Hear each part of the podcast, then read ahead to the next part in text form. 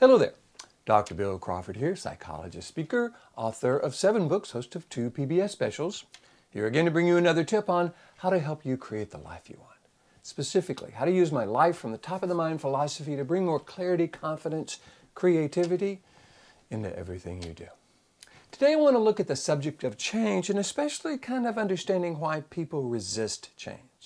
Because have you noticed they do? I mean, have you ever tried to get someone to change? Maybe at work, you're trying to get them to do some new process, some new thing, and they were kind of resistant rather than kind of be going, great, what a wonderful idea. They start telling you why they shouldn't change, or why we shouldn't change, or why this change is stupid, or, or they really resist it. And in a family, you know, if you ever tried to imply someone needs to change, have you noticed they don't always say, thank you for sharing, what a wonderful idea? It can come across as actually critical sometimes, or superior. So what I like to do is look at everything in terms of how the brain processes information. Kind of, I, I've learned that everything we think and feel and do and say, how we react to life, how others react to us, all has to do with how the brain processes information.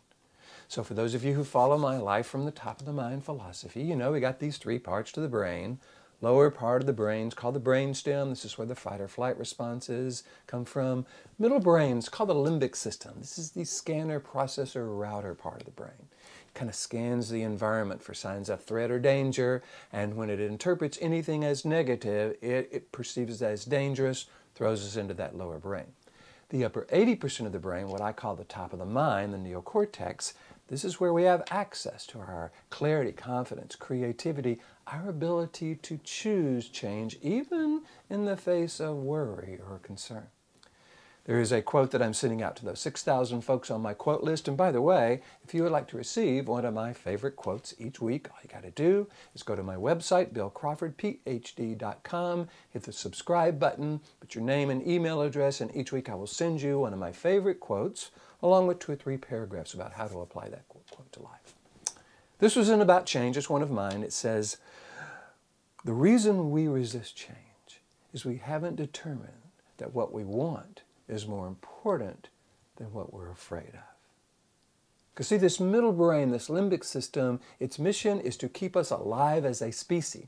So it overinterprets negative things and underinterprets positive things.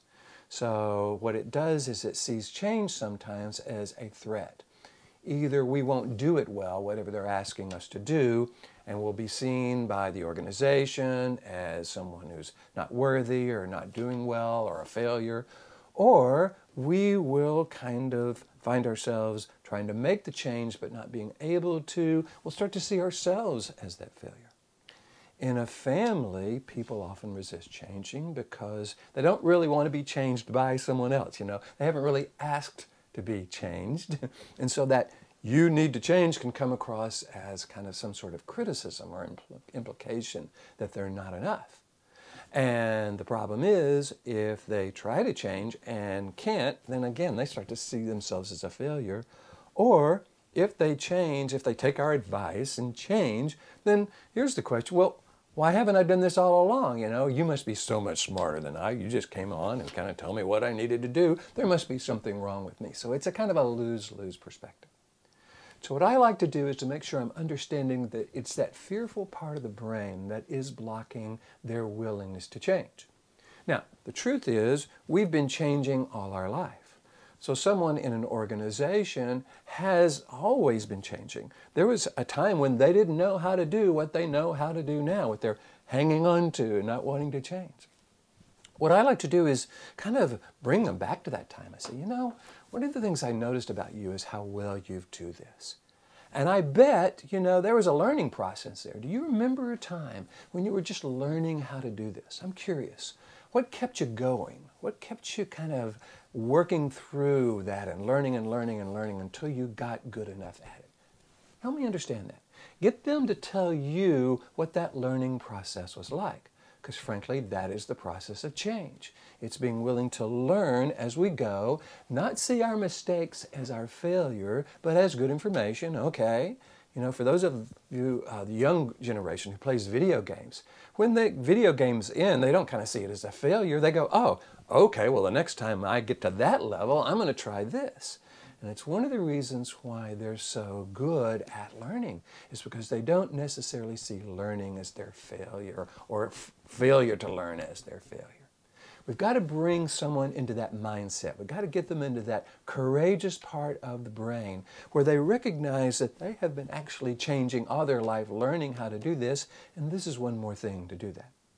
Now, if we can also make them a trusted advisor and kind of let them know we have their back. You know, hey, I know that change is hard. I know sometimes people are going to make some mistakes. We are not expecting you to be perfect here. We know that mistakes are going to be made. Matter of fact, if you could let us know how to tweak this learning process so that others can maybe learn a little bit quicker, gosh, that would be so helpful.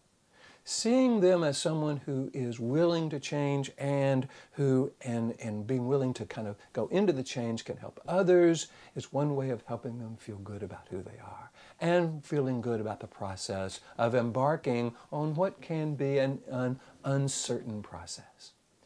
In families, what I think we let, need to let people know is how much we love them. You know, and that always needs to be the beginning. You know, I want you to know I love you more than life itself. And when someone is needing to change, maybe they're doing something destructive, maybe it's drugs or alcohol or some behavior that's really messing with their life, we've got to let them know that we have confidence in them. That whenever it becomes important enough, and maybe when it gets bad enough, we know they will change and we want to help. And if there's anything we can do, all they have to do is ask. So they see us as an ally for change versus a driver of that change. See us, someone, us as someone who's willing to help them versus someone who's implying that until they change, there's something wrong with them. Hope you're finding this valuable.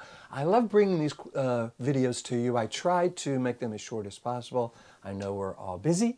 If you like them, hey, hit the like button, you know. Uh, feel free to uh, tell your friends. You can subscribe to my YouTube channel, friend me on Facebook, iTunes. I have these in podcasts. So if you're finding these valuable, I want you to know they're available in a lot of places. LinkedIn, feel free to kind of uh, follow me there as well, Twitter. And if you do find these valuable, I encourage you to kind of let me know. I always love it when you post comments down below my YouTube uh, experiences or Twitter or Facebook. It's always cool. So I hope you're finding it valuable. And in the meantime, here's to you bringing more clarity, confidence, creativity into everything you do, including change. And I look forward to seeing you in the next video.